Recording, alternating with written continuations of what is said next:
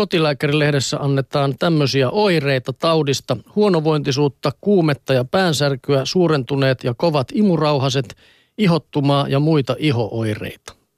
Mitäs tästä nyt voisi diagnoosiksi antaa – jotain pelottavaa sinun No niin, tämä ei ole kuitenkaan flunssa, että tässä tulee nämä ihottumat ja ihooireet on sitten vähän erikoisempaa. Ja kuppa tässä on Oho. kyseessä kuule. No hiviä ajattelin ehdottaa. No niin, mutta kuppa on tullut takaisin, nimittäin satakunta yli 45-vuotiaista suomalaista hakeutui sen takia hoitoon viime vuonna.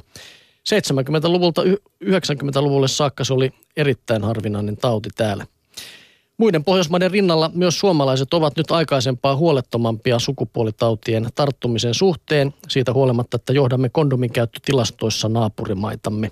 Osittain ilmiö johtuu HIVin kroonistumisesta. Tappavan taudin sijaan se on nykyään sairaus, jota pystytään pitämään lääkkeellä kurissa. Ja tämä näkyy myös ehkäisyä koskevien asenteiden muutoksessa pitkällä aikavälillä.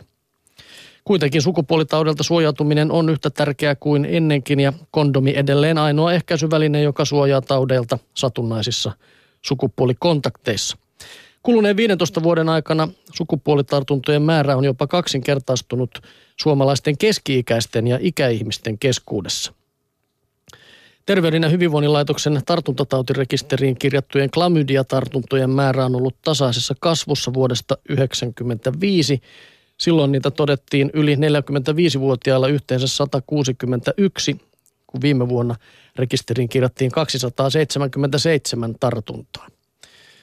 Uutisissa keski-ikäisillä yleistyneiden sukupuolitautien taustatekijöiksi on ehdotettu avioeroja, nettideittailua ja potenssilääkkeitä – Näiden taustalla näkyy uusi seksuaalisesti aktiivisten aikuisten joukko, joka ei joko muista kondomin käytön perusteita tai ei ole koskaan oppinut niitä. Eli pitäisi muistaa, että nettideittailustakin voi saada sukupuolitaudin. niin, se on. Ei ole turvaseksiä mm. sitten. Ylilääkäri Dan Apter Väestöliiton seksuaaliterveysklinikalta kertoo, että kun kondomin käyttö yleistyi 80- ja 90-luvuilla, olivat nykyiset viisikymppiset usein jo perheellisiä ja kondomi ei koskettanut heitä silloin ja siksi se on vieras myös nyt ja mahdollisten uusien suhteiden kynnyksellä. Toisaalta ehkäisyn laiminlyöntiin voi vaikuttaa myös se, ettei raskaaksi tulemisesta tarvitse enää vaihdevuosien jälkeen kantaa huolta. Seksuaaliterveyttä ja kasvatusta promotoivan RFSU-järjestön teettämän kondomittari 2013 tutkimuksen mukaan 60 prosenttia 50-65-vuotiaista suomalaisista ei käytä mitään ehkäisyä. Etenkin kondomin käytöstä laistamiseen pätevät myös ne klassiset syyt. Kondomin ajatellaan vähentävän nautintoa ja vievän seksistä spontaaniuden. Eli tässä nyt moititaan sitten vähän niin kuin vanhempaa väkeä, että nuorisolla menee paremmin. Mm, täytyy ehdottaa tuonne tota Yle Radio 1 ja Radio Suomen puolelle tuleviksi kesäksi tällaista kesäkumikampanjaa. Että tota. Niin, myös vähän vanhemmille. niin. Joo, tässä vielä sanotaan, että jokaisen suojaamattoman yhdynnän jälkeen kannattaa käydä sukupuolitautitestissä. Eihän se nyt jaksa alvarinsa rampata, mutta no ei, tämä oli nyt vaan pieni kevennys loppu. On aika, hyvin on nykyisin aika. Kyllä, kyllä. Kyllä ehtisi. tota, puhutaan sitten seuraavaksi luomista. Nimittäin tota, osalla ihmisistä, kun on vain muutama luomi, osalla niitä on satoja pitkälti perimänsä vuoksi ja ikä tuo niitä iholle lisää. Kiitos, on huomattu. Valtaosa luomista tulee kasvoihin ja ylävartalon sekä käsivarsiin, joten ne saavat osansa auringon säteistä. Säteiden haitat hirvittävät ja syystäkin, näin sanoo Tarja Kangassalo.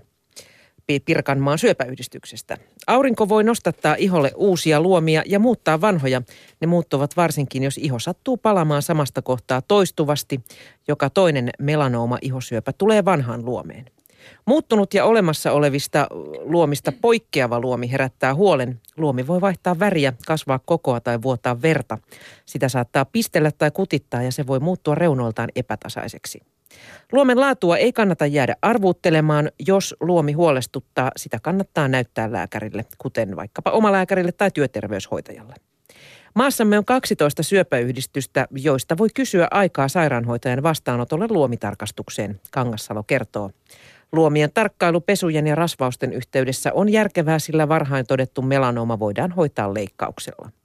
Selkäpuolen luomia on kuitenkin hankala syynätä itse, joten siihen tarvitaan kumppanin tai ystävän apua. Toisen ihmisen luomikartta ei välttämättä painu muistiin samalla tavalla kuitenkaan kuin omat luomet. Tarja Kangassalo ehdottaakin käyttämään apuna kameraa. Selästä voi napata kerran vuodessa kuvan, jota on kätevä verrata edelliseen. Epäilyttävän näköiseksi muuttunut luomi kannattaa poistaa.